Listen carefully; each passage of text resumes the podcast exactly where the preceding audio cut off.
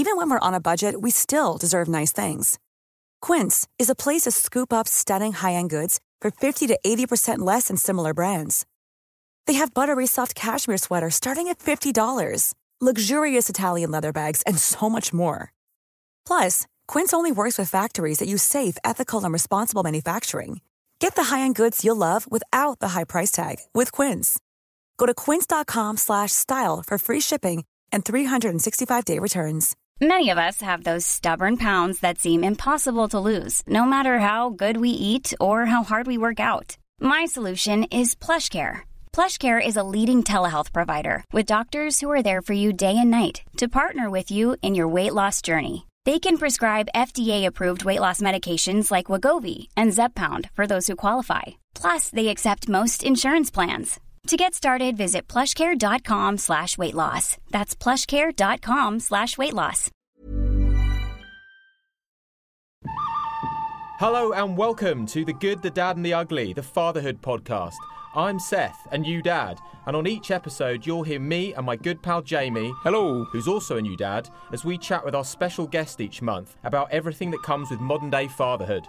Along the way, you'll also get the latest highs and lows and thrills and spills as Jamie and I foray further into these unfamiliar, joyful, and often choppy waters. Choppy waters. Choppy waters. Choppy waters. Choppy waters. Choppy waters.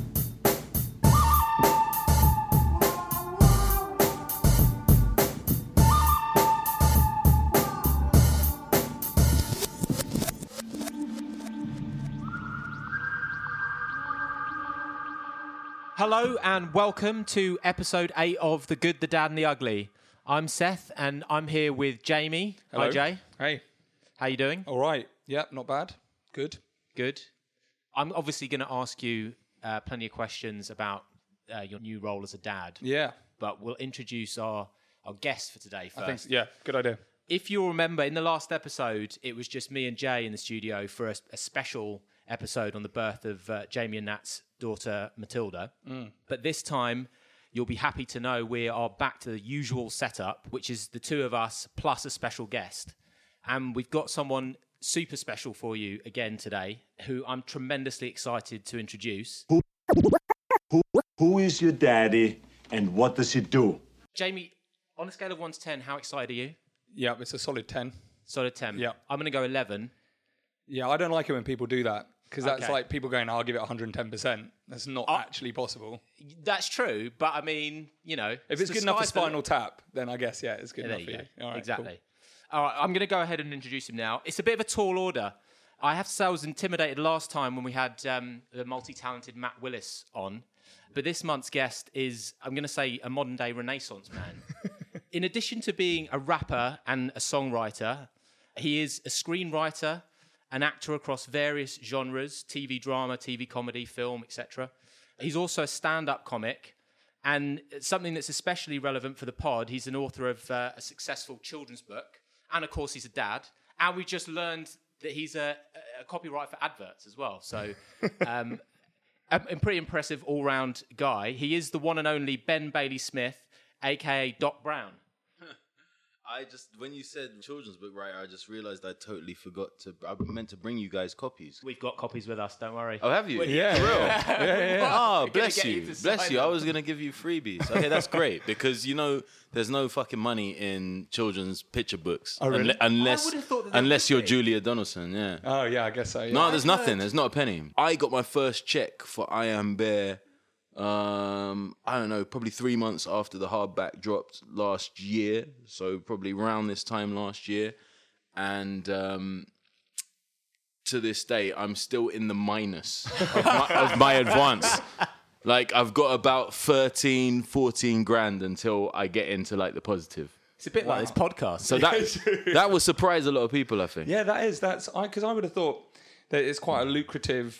Yeah, it's really like not a niche book. It's really not. It only is if you've got a lot going on around the book. If you look at Julia Donaldson, she's number one. She's got about 25 books out of varying quality, and and also she's got stage plays. She's got toys, big budget cartoon movie versions. Yeah, do you know what I mean? Like, I talk to my sister about it all the time. My sister Zadie Smith, I'm sure everybody knows. Like, she's a successful novelist in a lot of people's eyes, but still, like, what do you do around a book? Like, that book could sell reasonably well, right?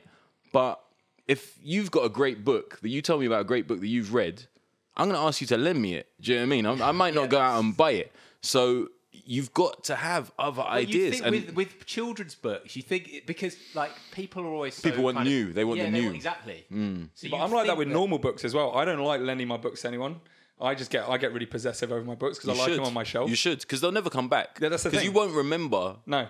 Who you lent it out to. Yeah, exactly. Speaking of, like, you know, your book, do you want to tell us a bit about, for people who maybe don't know about the book and what it is? And, like, it's called I Am Bear.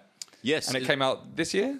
Well, the hardback came out first, and then there's a year before the paperback. This is another thing that's just... I mean, this is based on some ancient thing in publishing where they used to bring out a hardback for schools and libraries because it was hard wearing. Yeah. And then they'd wait, and then they put out this paperback for the shops. And for some reason, we still do that, but it's nuts because the hardback is like $11.99. You know, who wants to spend £12 on a children's picture book? And then the paperback's nearly half that price, but you got to wait a year for it to come out. So I don't understand any of that. But anyway, I Am Bear came out February 2016 in hardback, and it's basically like a short picture book for toddlers about a bear who's a prick. That's really all it is. You know, me and Sav Accuse, my illustrator, we came into the game in a very strange way because authors and illustrators don't come together for picture books.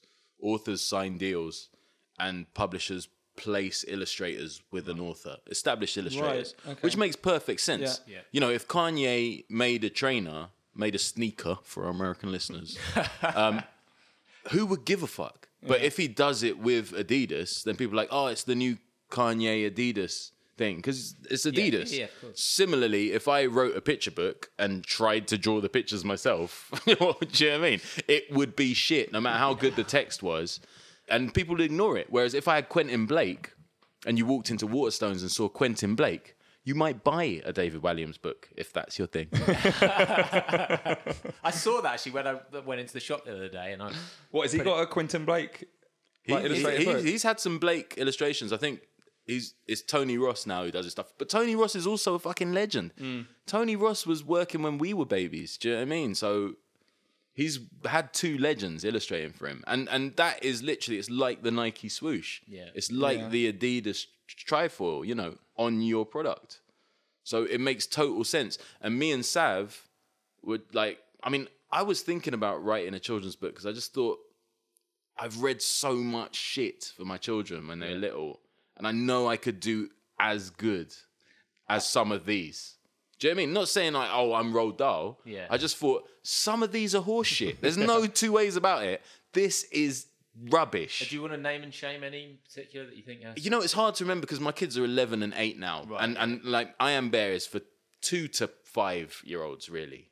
Even maybe 1-year-olds you could read it to. Yeah. But it's for very little children. I just really remember from that era, like there was stuff where I was just like, this is bollocks. Yeah. This is actually an affront to young children because there's just nothing there. And then you wrap up some rubbish little moral at the end, or, oh, now it's time to go to bed. What?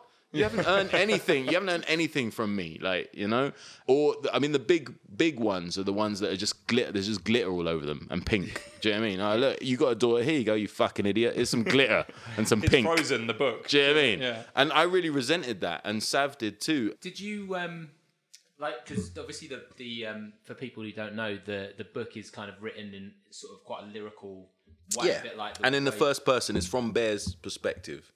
But was that always the intention to sort of draw on your kind of like rap? Yeah, but that wasn't my idea. That was Sav's. Right. I wanted to, like, if I could show you, I wish I brought some of them with me. If I could show you some of my other children's book ideas, they're so worthy. And they're like, there was one about a little mixed race girl who nobody liked because her hair was too curly. You know, it's just like, oh, fuck off, man. Yeah. So there's no moral to I Am Bear, basically, is what you're saying. No, that was all Sav's idea. Sav was like, let's just have him get away with it.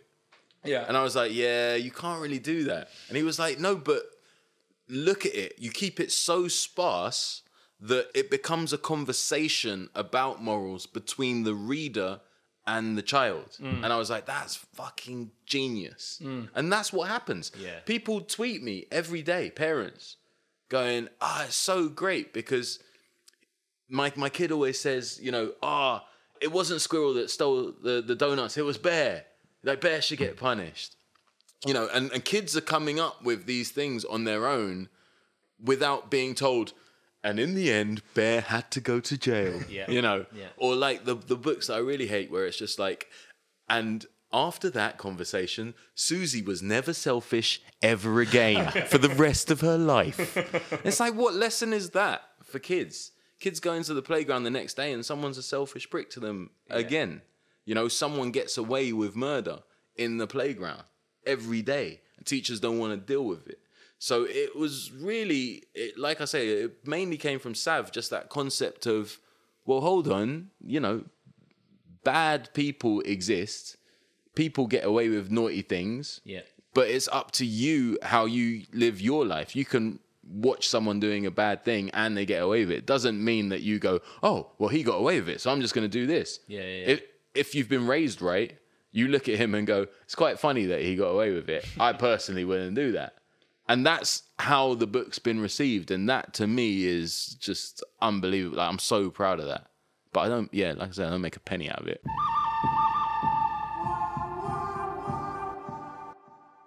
In the early stages, I was going back to my mum's house and going into the attic and pulling out books that I vaguely remembered from when I was a child and testing them on my kids and seeing if they still had weight. And the great books are timeless. Which really are.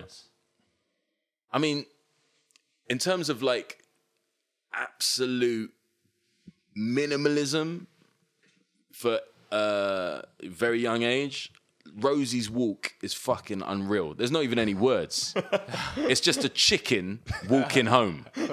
No words, just pictures, and it's pure slapstick comedy. It's incredible, and it's about 40 years old. Oh, okay. And it is timeless. I mean, if you've got toddlers, they'll love Rosie's Walk. They'll laugh, and you can tell your own story. There's no words. I mean, it's special. There's another book called Hug, which is a lot newer, probably 10 years old, maybe. I think that's Jez Alborough. Right. I might be wrong. So, someone will be listening going, no, it's not fucking Jez Alborough. But it's just a little monkey who loses his mum, and it's the usual journey. Have you seen my mum? Have you seen my mum? The pattern of children's books, picture books. Does he find his mum? He finds his mum. Spoiler alert.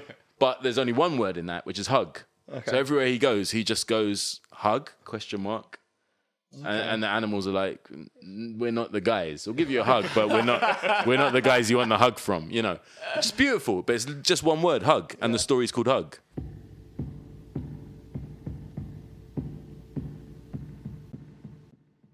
Here's a nerdy dad story. I was in a National Trust ruined castle. I can't remember where it was, actually. We were just stopping off somewhere on a bit of a... We like to do like big long family drives, and you know how your kids, they love the shop at the end. They love the fucking shop. Yeah. So you have to go through the shop, and then daddy, can I have this? No, you're gonna fucking you're gonna lose it before you even get home. Do you know what I mean? But you gotta give them like a $5 or whatever, or a couple of quid, and see what. I'm walking through this shop, and there's a table covered in one picture book. Just stacked up, displayed out, fanned out across the table. Yeah.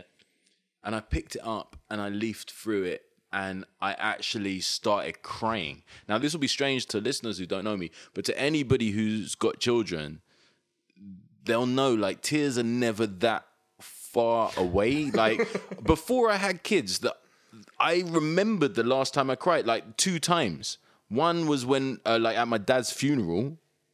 And the other one was like when I was like fucking 12 and I like slipped on a curb, gashed my knee quite badly, and it hurt. So I cried. Other than that, I couldn't remember when I cried. And like since I had kids, I cry at all types of shit. You're just uber emotional. So the book was this book called Apple Pigs, which the National Trust had obviously taken over the rights to. Yeah. And I'd not seen it since... you know, probably 1981 or something. Yeah. And I just looked at the cover and I was like, I fucking know this. But I was just on my own with it. It was just like, I was in the zone. I know this. And I opened it every page I remembered. It was just this girl, she planted some apple seeds from an apple, and the apple tree was just barren every year, and it just really depressed her as a little kid. And she hit like the end of childhood, sort of like 11, 12, and the apple tree just suddenly grows. But the apples do not stop coming. And she just does everything with the apples, including turning them into little apple pigs. Like she molds apple pigs out of them, which is where the title comes from. But there's so many apples that they feed the whole neighborhood, and people come around. She's got a million ideas for these apples, and she's just overwhelmed with happiness. And I leafed through it, and I cried like a bitch in a National Trust shop. Yeah. If anyone walked in at that moment, I went, "Isn't that Doc Brown?" I would have been fucked. Like, that would have been the end of my career. Probably quite right there, right at the National Trust. Yeah, like that's a safe haven for me. Yeah. I don't get spotted. like I'm running out of safe havens. I've got two Instagrams. I've got like my public one. Yeah. I don't put my kids on there, yeah. And I've got my private one, which I do put my kids on. Yeah. And I Glastonbury'd the shit out of that with my kid. Hey, I'm the coolest dad on here, all right? Look at my kids. They're watching Chic. Where are your kids? Is that the first? Have you taken to a festival before? Is that your first? No, I always took them to Latitudes when they were younger. How old were we talking when they were young? My youngest, she was 9 months, I think. Ooh, The first time she went to Latitudes. It's pretty young. Yeah. It was a ball ache, yeah. Oh. I wouldn't recommend it. Oh, and I never, I purposely never took him to Glastonbury. I took him to the smaller ones. Like I say, started with Latitude, worked my way up a bit. How big? I didn't bring him to Glastonbury until last year was the first time. They've only been to 2 Glastonburys, and I've been since '95. Yeah. Yeah, Glastonbury's a different ball game, though, I think. It's more fun when they're older. Like, you know, like my kids have talked about Glastonbury since 2016 Glastonbury. Do you know what I'm saying? Talked about 2017 Glastonbury and wanting to go, and you know, like they see a whole different Glastonbury. And I have to say, I saw a whole different Glastonbury in 2016 because I was sober a lot more of the time. Yeah, and I was like, there's actually a beautiful side to this festival that I've always been too high to notice. Yeah, there's loads of like kid stuff, aren't there? Like, the kids' field's out of this world. I mean, in 2016, it was a washout, right? Yeah, right. And I was there for 3 days. And it was hard work. Just moving around was hard work. Yeah. Watching shows was not enjoyable. Like stomping around in really deep mud, horrible. But the kids' field was the nicest ground in the whole festival. So, you know, I spent a shitload of time in there. Mm. Have you performed at Glastonbury before? I always perform there. That's why I go. I wouldn't pay to get in. Oh, right. Like for all my family of 4, that's just going to cost you $1,000. Yeah, that's true. Yeah. What were you performing? Were you doing always comedy? Yeah, they don't. I'm not trusted to do serious music there. People don't really trust in me to do serious music, which is frustrating because I was a serious musician for a lot longer than I've been a comic. But there we go. I can't control that. You've just got a new album out. Well, earlier this year. Yeah. Stemmer. Mm. Tom kind of elaborated a little bit on what stemmer actually means, but what is it? Yeah, it was a word I stumbled across in a book that I just really loved. Like it's my thing, like reading books and finding words. I immediately look them up. It's the only thing I liked about the Kindle. I'm back to books now, but what I loved about the Kindle was the way you could just press the word and it defined it. Yeah. I think that's an amazing little feature. So I think I was reading the biography of London by Peter Ackroyd, which is just an absolute beast, like 1,100 pages. Yeah. And I think that's where I read the word. It was something historical anyway, and the word popped up as like a old school Latin word that basically means like the genealogy of a family tree. Oh, right, yeah. And it also has a secondary meaning, which a lot of words do, which is how transcript connects, how words and phrases within a script connect to each other. Mm. And I thought, oh, fuck, that's perfect. Because I was about halfway through the album when I found the name. And I'd been writing songs about sins of the father, about parenthood, about, you know, nature or nurture, about whether you can blame your behavior on people in your family before you or whether it's just you. Yeah. But then also, I'm writing verse. So I was just like, it couldn't be a more perfect name. Welcome to the real, you can feel it in an eavesdrop. Trying to give my children something to believe in. Trying to bring a little sunshine to Neasden, Wilston, Dollis Hill, Kilburn, I'm on it still. And the roads I left behind, you'll be on my will. Incredibly, you're still the source of my energy. Bodies turn to dust, but the flow will never rest in peace. I got my daughters looking up right next to me. And this is Stemmer, the beginning and the end of me. So family seems to be something that's kind of, you keep kind of coming back to in pretty much it's huge for me, do, right? It's huge. Yeah. It's huge. And parenthood, like being a father, was something I always wanted to do as well from when I was an actual child, which I think is unusual for boys. Yeah. Someone tweeted something amazing a couple of weeks ago that fucking blew me away. Some girl tweeted, a young girl as well, she tweeted that the reason that girls mature quicker than boys is because they are forced to be responsible for their actions and nurture from the start. Mm. I mean, she did put it in way better and more aggressive terms than that. Do you know what I mean? Yeah. It was, in a nutshell, it was brilliant, but it really made me think, fuck, that's so true. You know, most boys just kick around, do dumb shit, and everyone goes, oh, boys will be boys, you know? Mm. Whereas a lot of people will say, no, boys will be held fucking responsible for their actions. I was raised by women, and I just always, I'm not trying to call myself like some maternal guy, but I just made a decision early on. I wanted to have kids.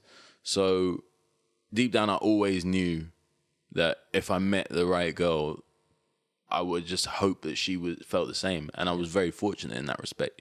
She felt exactly the same. She was desperate to have kids. So we just went for it, even though we were in the modern age standards young. Do you know what I mean? Which was how old were you? Like mid-20s, you know. Okay. Yeah. Yeah.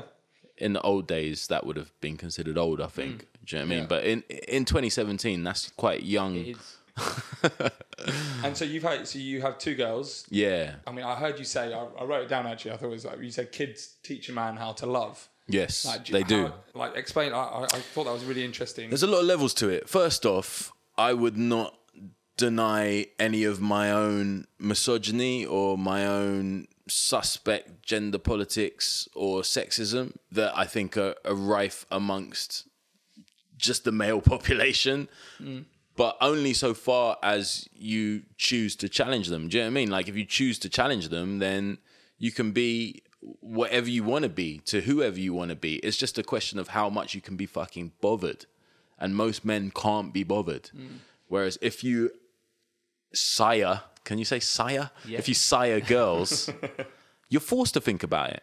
No matter what kind of dickhead you are, you're forced to think about it. Yeah. And the real dickheads go, I don't want to think about it. And they just run away, which is why you have so many, you know, single parent situations.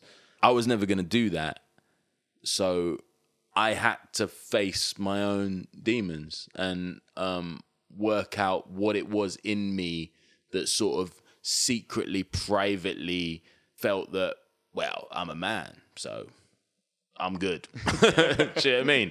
I had to question that. And you have to question a lot of things. You have to question your pornography use. You have to question, like, I guess your language, your use of your language, yeah. You know, the stuff you... It's like when you get your first gay friend and you're like, oh man, like I grew up saying if something was rubbish, I'd say it was gay. Yeah. Yeah. And then it's the first time you go, oh fuck, like actually, that's so dark to say that.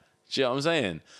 And, you know, if these things can force an undereducated mind like myself to learn and realign myself to a point where I'm totally okay with it, then anyone can do it. And it's inexcusable to not do it. Mm. So now I spot the subtleties of sexism in a way that I've always spotted the subtleties of racism. Mm. Yeah. Do you know what I'm saying? And I'm not saying I'm on the same level as women, because I could never be. I don't know what it's like to be a woman. All I know is my radar's up for that shit. So you think then you're like probably quite a different person because you've had two girls? I wouldn't say I'm a different person. I'm the same prick I always was. But I'm definitely more rounded. Right, yeah. I'm more rounded. I'm more emotional. I'm more in touch with my feminine side, because I started realizing that every human being does have both sides. Yeah. It's just chance that you got the chromosomes you got. It's just pure chance. You know, before those chromosomes hit, you could have been either, and like every single person's got some sexual fluidity, some gender fluidity on an emotional level. Yeah. I think that's one thing I've discovered over time. I'm not saying I definitely want to suck cocks. I'm not saying that. For the record. I'm good. But I'm also like, I am saying there's a part of me that's like, fuck, I recognize these elements of me that as a teenage boy, I would have gone, no, I don't care. What are you talking about? Do you know what I mean? You fight it because you think that's the manly thing kind of to do. We're brought up like by society to kind of feel like that we have to conform to a certain stereotype. Of course. And the concept of being manly itself is like, it's bullshit. Do you know what I'm saying? Like, the manly thing to do when I was 18, 19 and people were making their girlfriends pregnant, the manly thing to do in their eyes was to just fuck them off and go off and be a manly man somewhere else. Right, yeah. And maybe get another girl pregnant, or at least just keep fucking different girls. Mm. Do you know what I'm saying? That was the manly thing to do. Whereas now you would recognize the manly thing to do is be a fucking man and be a father to your kids. Yeah. You know? And I'm not going to say, like, I'm the perfect father. I'm far from it. But I think I'm an interesting father. Would you say you think your kids think you're cool? Because not a lot of people do. We've spoken to quite a lot of people and they don't. No, they don't think I'm cool. What they think is the trappings of my work can lead to cool shit for them. Right. There's a crucial difference. Yeah. So, for example, my 11-year-old, when I talk to her when her friends are around...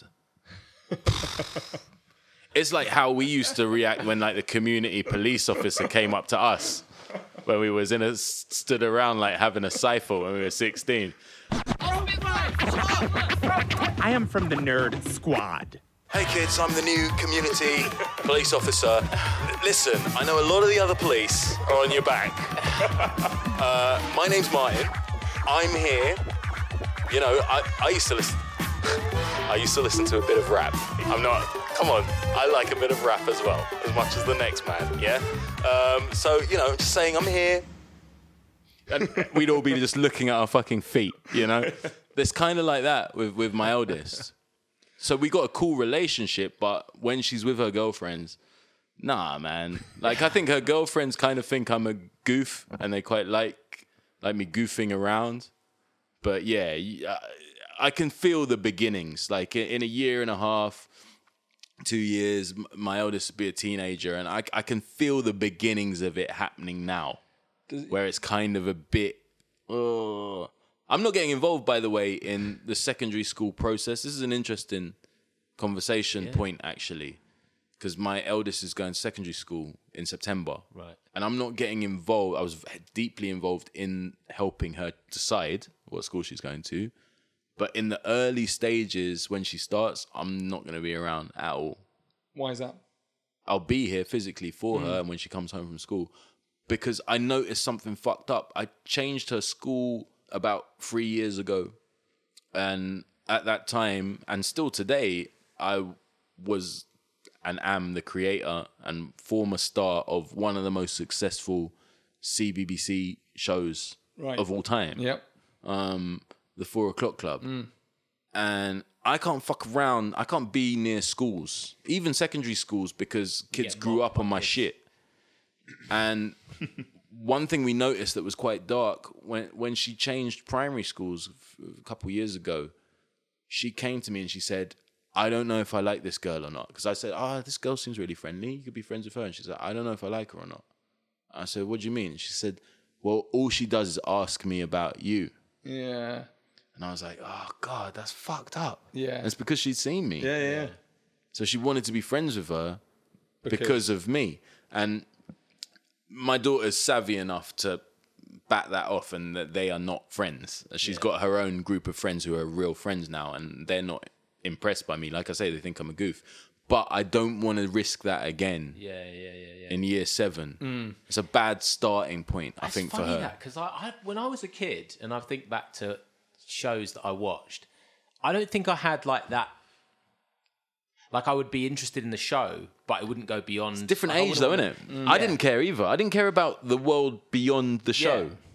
But it is a different age, weird, isn't it? Like, I celebrity kind of, like, fascination. Like, I follow Derek Griffiths on Twitter now, but I don't know if I would have cared back then. Yeah. I just loved the show as it was in that moment, you know? Yeah, it's a weird one. Like, I mean...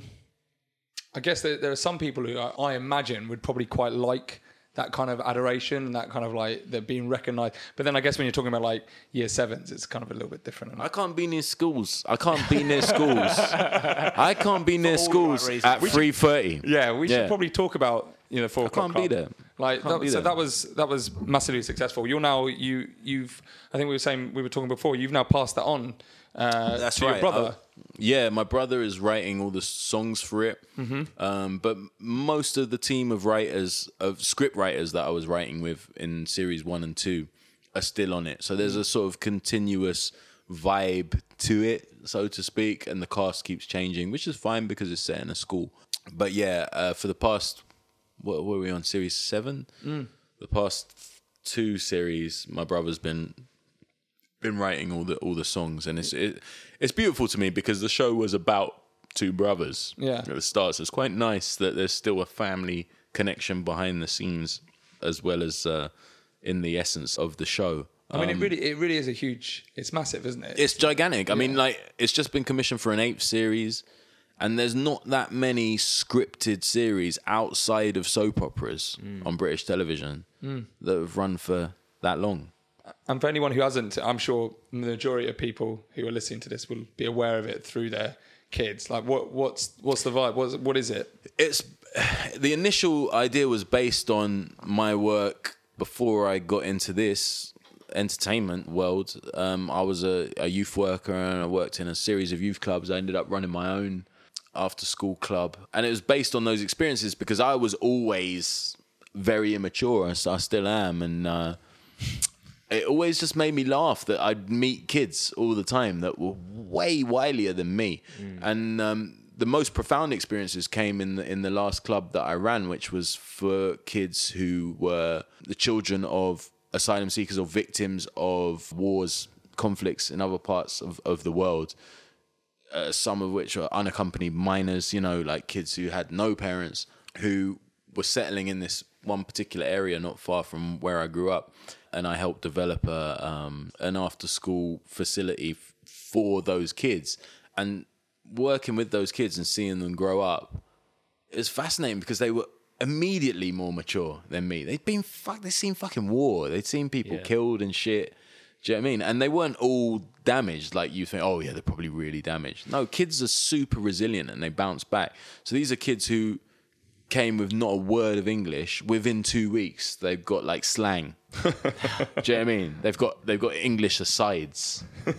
Like, they're on some next level because kids are like that. They're like sponges. They're amazing. The ability. So it always just made me laugh that I'd be having like these man-to-mans with like 7-year-old Sudanese boys, and that's kind of where the idea came from. I wanted to make a show sort of based on that Homer Bart dynamic where you've got an infantile man and a really sharp-witted child. And it was actually Paul Rose, a really experienced children's writer who'd written on Wolf Blood and Tracy Beaker and shit like that, who came up with the idea of making them brothers. My idea initially was just that they were a teacher and pupil who rubbed each other up the wrong way. Yeah, you know. But he came up with the idea of them being brothers, and that gave it its heart, really. Mm. And it was a fascinating process because I was involved from the start, obviously, because it was my idea. I pitched it to CBBC. I'd managed the whole thing. I'd moved up to Manchester to live where CBBC had moved to at the time. Right. So I was involved hands-on with the casting. And initially we were looking for a boy who looked like me. And they had to come in and do some script reading with me and also perform a rap. We had some funny moments, actually. There's this one fat kid who came in and he was like, I want to perform my own rap. And I was like, oh, amazing, great. And he was like, hey, yo, I got bitches in the back of the whip sucking my dick. And I was like, dude, you're 10 years old. Like, what the hell? But this other kid walked in and he looked nothing like me. He was dark skinned, glasses, precocious. He grew up in Peckham, but he lived in Sale now, like, outside of Manchester. And grammar school kid. And he did the dialogue perfectly. He had so much character. Yeah. And then he said, I want to do my own rap as well. And I was like, fucking hell, here we go again. But it was amazing. Right. Do you know what I mean? And I was like, oh my days, like it has to be him, even though he looks nothing like me. Yeah. And to this day, the number one question I get from younger kids is he really your brother? Do you know what I mean? No way. And it's, do you know what I mean? It's like me and you being brothers. Like no one would have thought it on the street. Yeah. But something in the beauty and the wonder and the intelligence of his performance meant that he seemed like my brother, and I loved him like a brother. Okay, that's at the end of part one. We'll be right back with the next part.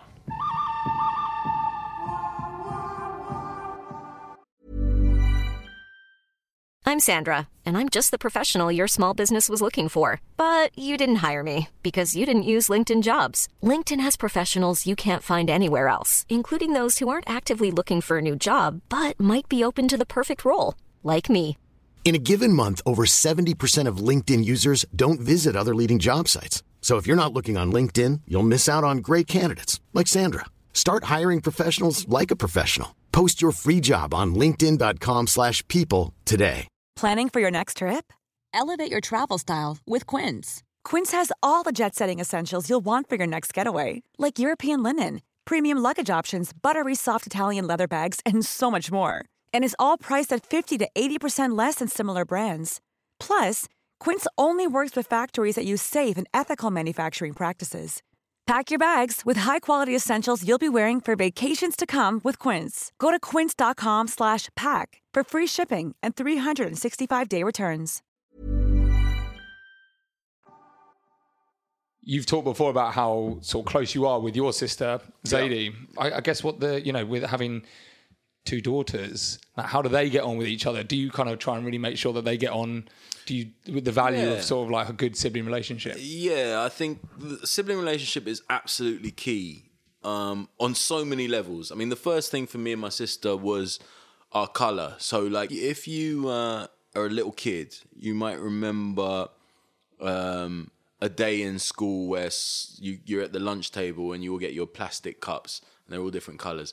And one of you says, anyone's got a red cup, come into my birthday, you know, or some shit like that. You sort of, you bunch together in what is familiar, right? It's nothing to do with racism. It's just familiarity, coziness and warmth. If you're in an all white family or an all black family or an all Indian family or an all Chinese family, everybody looks the same. You're on the same team from the start. In a mixed race household, it's slightly different because we had a white father that we didn't look anything like, and we had a black mother that we didn't look anything like. So at a very, very early age as a mixed race kid, you're like, not even who am I? Like, you're like, what am I? Like, what am I? Like, because you go to other kids' houses and they all look like their parents. And you're like, what? I don't get it.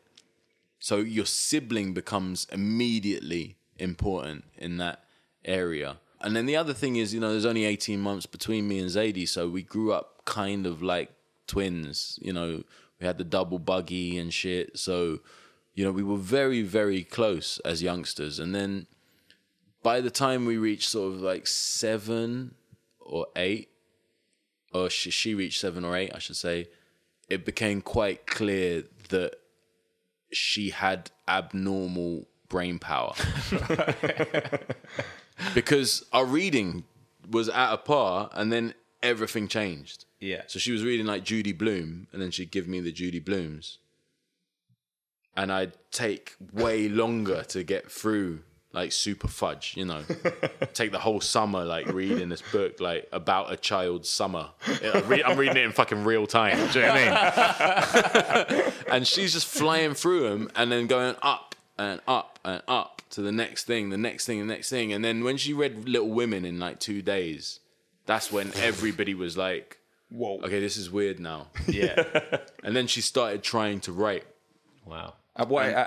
Yeah, that year she came second in like a national competition. She saw an advert from Smarties saying they'd linked up with this character from children's TV called Dr. Smarty Pants. Okay. Who was actually, funnily enough, children's book fans, Michael Rosen. It was like a character he played on TV in the 80s. And Dr. Smarty Pants was looking for the smartest writer for the National Smarties Writing Competition. And she wrote a story, you know, and these are the days when that shit was big. Do you know what I mean? You know, like you hear these terrible things about Blue Peter getting no viewers and stuff. Mm. Back in the day, you have to understand these things were huge. Panini stickers, send-off competitions, get a fucking spoon from Frosties. This shit was huge. Yeah. Because there wasn't that much entertainment. Kids have got too much entertainment now. Yeah. So she entered the competition and she came second. And she was in the national papers and whatnot. Shit. And that was it. That's where it started. And from there, she just kept winning writing competitions, man. Like when she was like 14 or 15, she won a competition to be the editor of one issue of Just 17. Wow. Which was like a huge magazine. I remember that magazine. Huge magazine. Do you know what I'm saying? She did that, nailed it.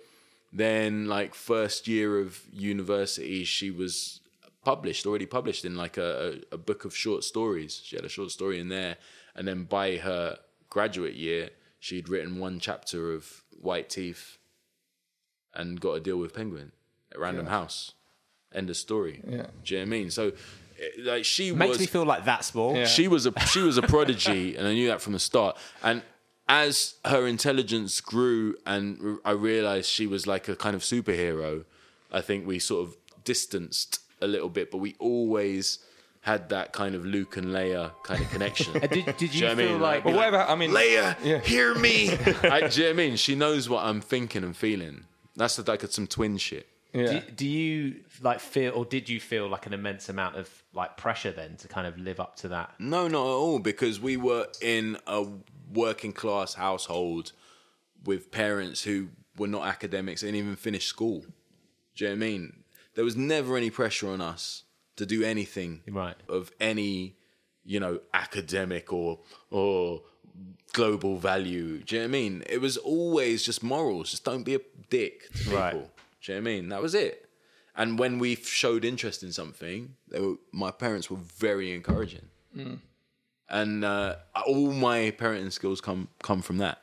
Like, I don't want to force anything on my kids. I want them to come to me with a passion, and I'll go, I'm going to facilitate that as much as I can. Yeah. And that's what our parents did, with no connections, no old money, no nothing. Mm. My sister, in fact, at one point became the breadwinner of the entire family at 21. I mean, it's fucking insane. Yeah. So do your daughters, are they pretty close? Do you kind of like... With each other? Yeah. Yeah, massively. Obviously, they fight, you know, hammer and tongs, but when they're out of the house... You just see them; they just fight for each other because it's the wider world and it's scary, you know. In the house, it's like it's all power struggles. Yeah, yeah. But outside of the house, it's just like it's you and me and this fucking crazy thing, and it's a scary world. Yeah, I mean, they're growing up in a time that very much reminds me of when I was their age, where we had a fucking relentlessly evil, racist, classist Tory government and hardcore terrorism, worse than what we're getting in the UK now. People forget that. I'm not belittling the terrorist attacks in Manchester and all of that. It's fucking horrific. But just try and cast your mind back, if you're old enough, to when I was a little kid in the early 80s. The IRA shit was nuts, man. Yeah. Like, and I was living in Kilburn, where a lot of them were hiding out and shit. You know, you were scared because it was in the news every day. And, you know, my kids, they're terrified of terrorism. Mm. Absolutely terrified. It keeps them up at night. Fucking How do you deal with that? Like, what's your kind of... Because, I mean, that's something I've thought about. It's really, really tough, and it brings me to tears quite regularly because I can't control it. I can't control terrorism. I can't control this level of... I don't want to say evil, because I hate it when people say evil. Terrorists are normal people with mental problems. Mm. That's what you never hear about. All you hear is like, he's evil. How did he get radicalized? Mate, he's a fucking nutcase. If he thinks it's okay to kill someone for what he believes in. Mate, if I thought that was okay, there would be anytime someone said Tribal Quest, they're not all that, they'd be dead. They would be dead. Do you know what I'm saying? They'd be dead. You have to be mentally ill to kill someone for something that you believe in. Yeah. Like, it's bonkers. Yeah. And it's a hard thing to explain to little kids. Mm. So, you know, the monster rhetoric, the evil rhetoric that you get in the press, I guess that's a bit simpler, but I don't like to be simple with my kids. I like to be quite real with them. And I give them the harsh reality quite a lot. And to be fair, my wife's on board with that as well. And neither of us had the most straightforward or simplest of upbringings. My wife's way, way tougher than mine, you know? So we're very much like, these are the realities of life, but there will always be helpers. There will always be people, good people that you can turn to that will look after you. And there will always be love and there will always be happiness in the world. And the fear and the horror, it doesn't last. It doesn't last.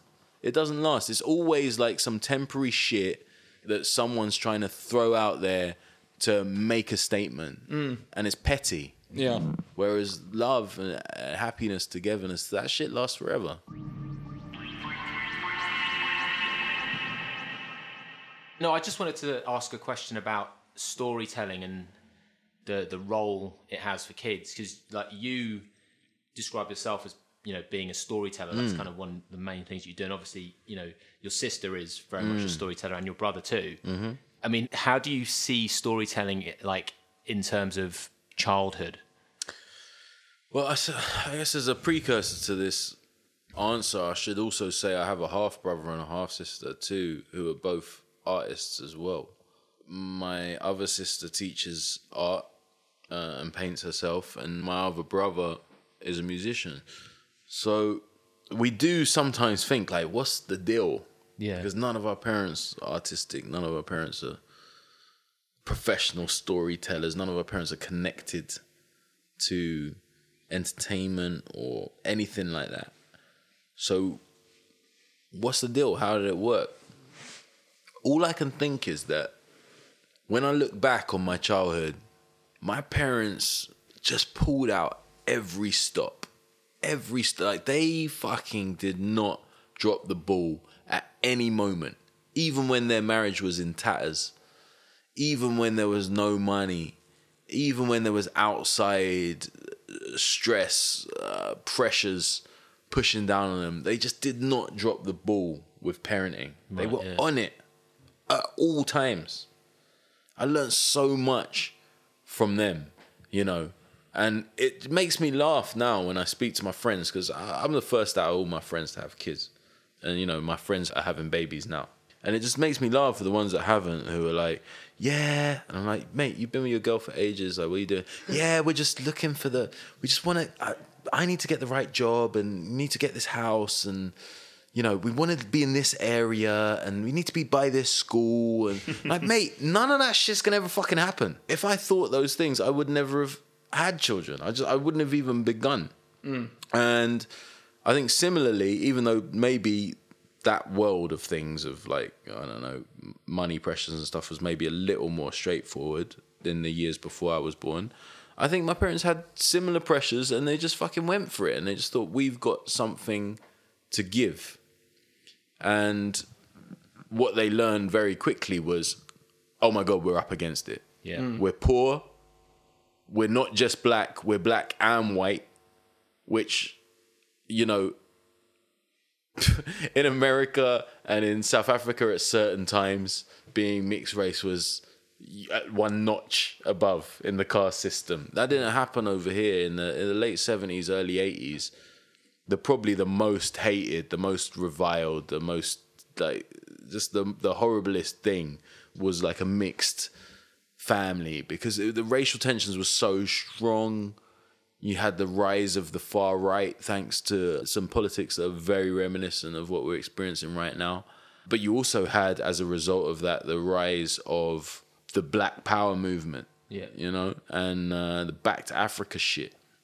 You know, I think my parents were parenting under intense pressure. Yeah. Plus, don't forget, we were living in Kilburn on a council estate in an area that was largely Irish, that police would run through all the time, arresting and beating up innocent Irish dudes because they considered them to be IRA. And all our friends were Irish. So we were experiencing so much of this shit, so much negativity, and I didn't feel any of it. I never felt poor. I never felt discriminated against. I never felt under pressure. I never felt a right-wing influence. I never felt a prejudice, destructive, austerity-laden government. I never felt any of that shit. Mm. I was just bouncing around Queen's Park going, oh, look at that flower. Look at that butterfly. And my mum would dig up into the ground until she found clay, and we'd fucking put it, mold it, and put it in the oven and make like welly boots and ashtrays. You know what I'm saying? So they would both read amazing stories to us at night time and cuddle us and tickle us and sing to us.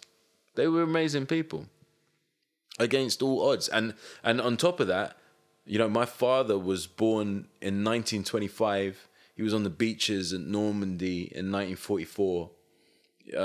He killed men by the time he was 19, renounced violence, gave away all his medals and his uniform in the immediate aftermath of the war, fought for peace, met a black woman 30 years his junior in the early 70s, fell in love with her. She's fresh off the boat from Jamaica. They become the oddest couple ever, and then they're forced to fight immediate discrimination, yeah, not just from the rest of the world, the rest of the UK, but also from within both their own families. So, you know, they could have been victims, but they ruled with love. They thought that was the stronger thing. And when I think of the madness that was around us as little children that I never felt, ever, and then understanding it as we got older, I always think, well, what the fuck else would we have been but artists? Mm. You know? We were always going to be storytellers. Yeah. We were born to take our parents' struggle and move it into a way more middle-class, comfy, cozy zone. Now, our biggest concern for myself and my sister, my younger brother doesn't have kids yet, but my sister's got 2 kids. Our biggest concern is, how do we make our kids not pricks? Yeah. Do you know what I mean? Because we give them the world. We give them everything. We take them around the world. We fly from country to country. You know, my only holiday was Cornwall. That was my holiday. Do you know what I'm saying? Cornwall. Mm. Where you just go from some racism in Kilburn to even more racism in Cornwall. Great. My eldest daughter's passport, we were gutted. She had to change it recently, you know, to renew it. Her old passport's fucking out of this world. She's been everywhere. And, you know, how do you make your kids not spoiled? How do you, you know, because you want to give them everything. Of course you do. I want to give them everything, and I want to make them feel safe in the face of darkness in the same way that my parents did. Mm. But I think I've got more resources than my parents had to do that. Yeah. That's pretty deep. In terms of, you know, storytelling, that whether it be writing humorous lines for your raps or coming up with a joke, where do you start with that? Where does that come from? Personal experiences, or do you just think of something quite funny and then like back? Yeah, I start 100% with the truth, and then I work my way from there, and then I'll break it down and find the funny within it. So everything changed in my career in stand-up when I chose to do that. Before that, I was always like, what's the funny thing to say? And then I realized, actually, this is bullshit. I don't want to do this every night. I want to talk about the shit that's interesting to me. And then I was thinking, but the shit that's interesting to me is not funny. And I thought, it doesn't have to be not funny. Find the funny within it. And that changed everything. And now I won't even do stand-up if I don't feel like I'm saying something that's important to me. Yeah. People are like, do the tea song, the tea song. Yeah. Do you know what I mean? Like, I don't even drink tea. Yeah. That's the thing that, like, if I could explain behind the curtain of stand up, I don't even drink tea. That should let you know exactly what that kind of stand up is all about. Yeah. It's just like, here's a thing that everybody finds funny or has an opinion on, I'll poo-poo it or I'll have a strong opinion about it. Yeah. That is stand-up 101. It's basic and it's bullshit. I'm not saying the T-song's not funny. It is. But who gives a fuck? Like, who cares? I don't even drink tea. I drink beer. I came up with a joke the other day, and it's the first time it's ever. I was just sitting there, an advert came on, and then I went quiet for about 15 minutes trying to work this joke around.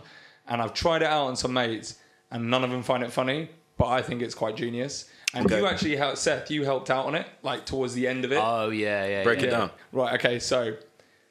Okay, I've got to remember because it's quite long-winded. But it's, what's the most confused piece of salad during Brexit? The most confused piece of salad? During Brexit. Okay, the setup's not good. No, I know, that's the problem. So it's clunky. Yeah. But I feel like the punchline's good. Mm. Romaine leaves. That's good. Yeah. See, that's a good punchline. Yeah, it's good. But the setup doesn't work at all. That's the thing. That's why it took me like 15, 20 minutes to work out. Because I saw an advert for romaine lettuce and I thought, oh, romaine, that's a bit like... And then romaine... And then I said romaine leaf. And then you came in with, it should be romaine leaves. And then we had the joke. But I haven't worked out... Why don't you make like a tree and get out of here? Exactly. No, it's good. You just need a true comic well, this is why you're trying to say that Jamie's not a true comic. No. A true comic wouldn't have had that setup. Right, the setup's awful. So what? But the punchline's great. So you'll probably do it a lot quicker. There's a good setup there. You just need to spend some time on it. Yeah, I don't think I can be bothered. Well, in that case, I might steal it. Yeah, you can have it. You can definitely have it.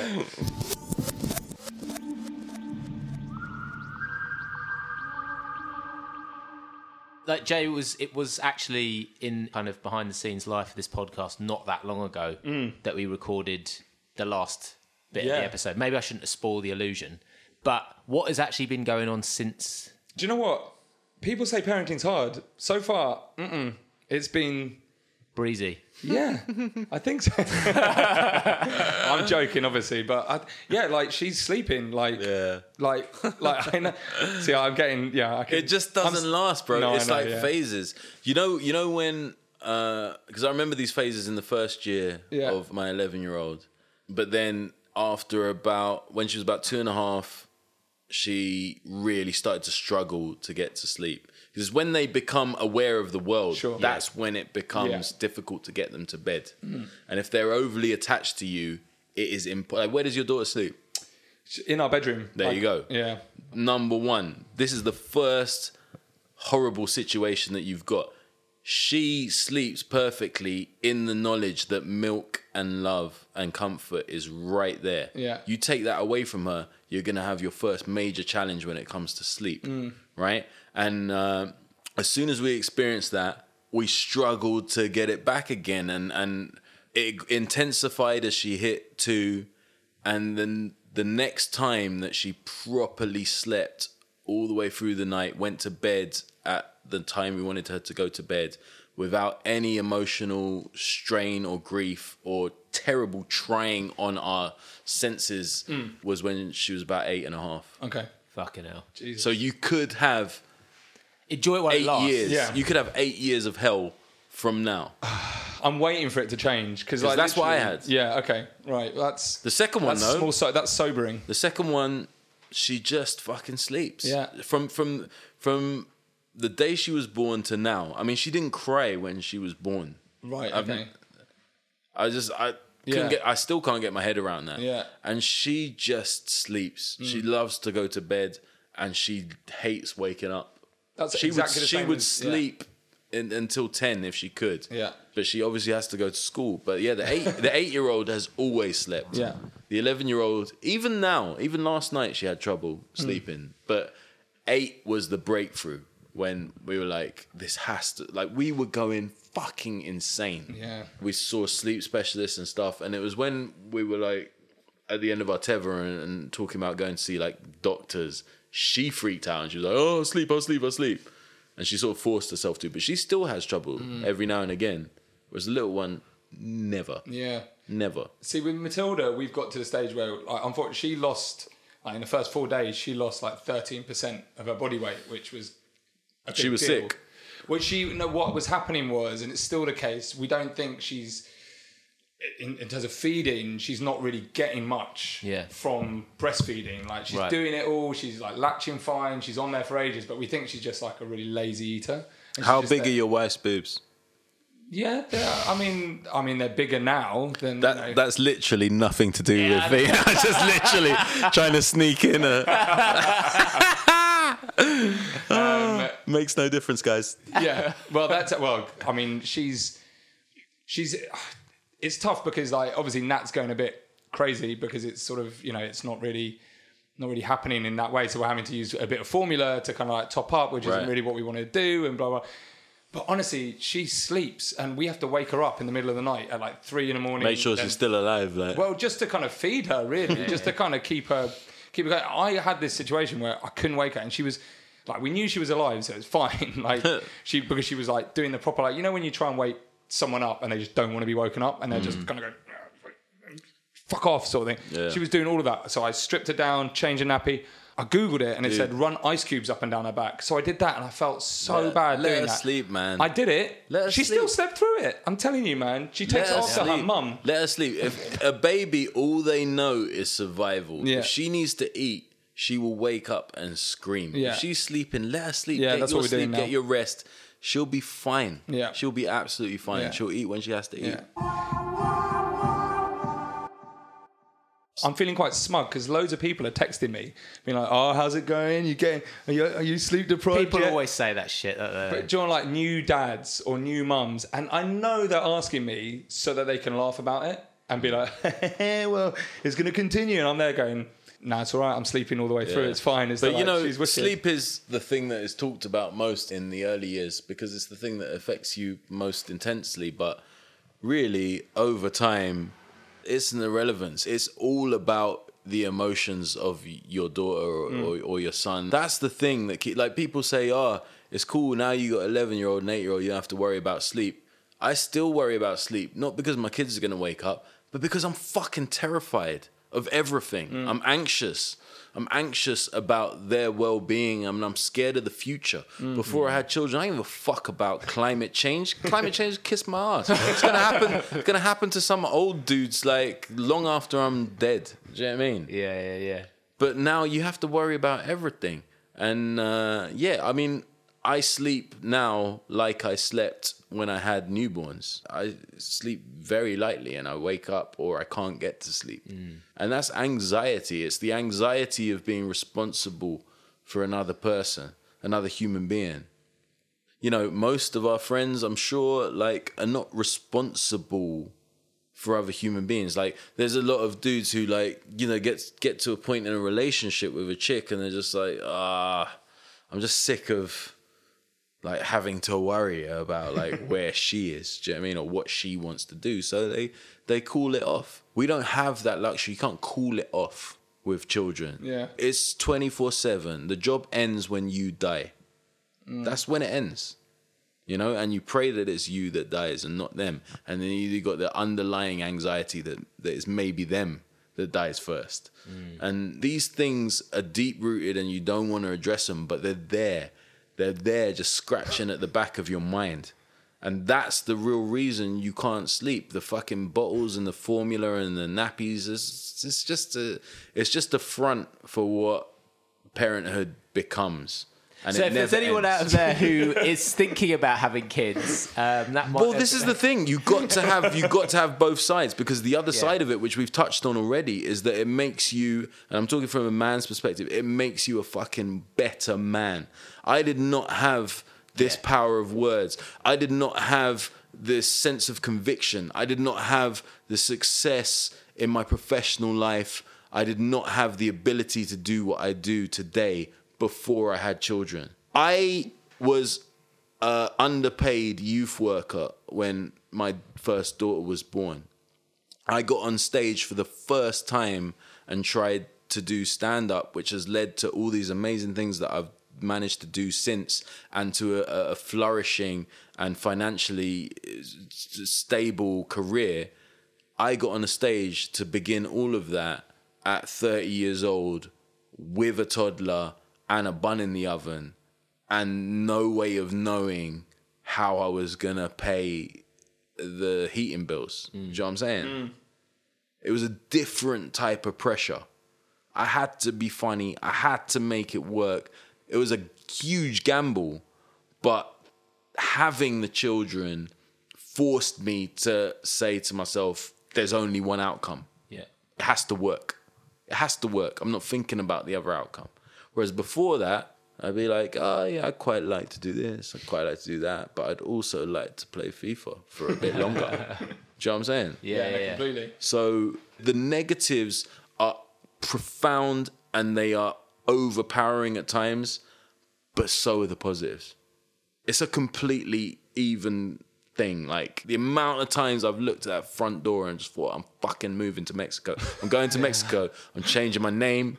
I'm going to find one of those Better Call Saul motherfuckers and get a new passport. I'm done. And the amount of times that I thought, I couldn't be prouder. I don't want to be anywhere other than here, watching my kids being amazing.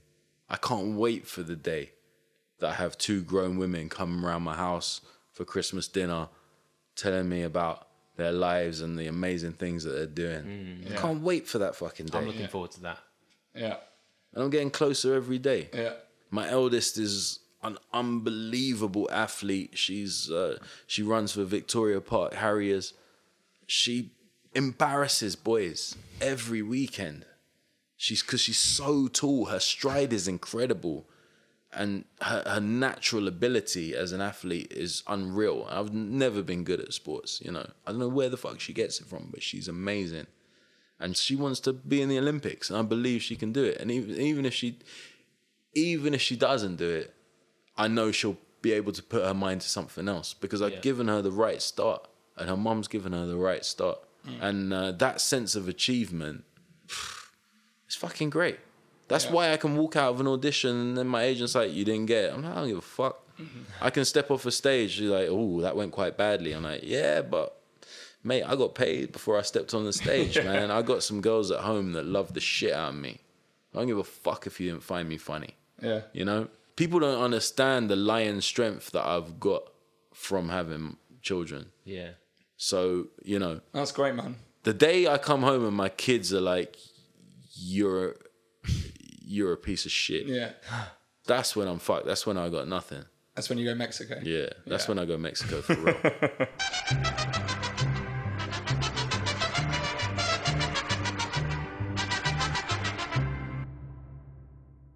Thank you, everyone. We're going to wrap it up there. Thanks in particular to Ben Bailey Smith, obviously, Doc Brown, Jamie, obviously. You know, your input is always welcome. Thanks. Thank you. I appreciate High that. High praise. Do you know what I mean? Yes, yeah, kind of good that you're sort of there, I guess. Making up the numbers. Nice. I didn't mean it like that. But. Okay. So thanks, everyone, for listening, and tune in again next time. Yeah, and also remember to rate, review, share, subscribe, follow us on Twitter, Instagram, @GoodDadAndUgly. All that shit. All that shit. All that shit. All that shit. All that shit. All that shit. All that shit. All that shit.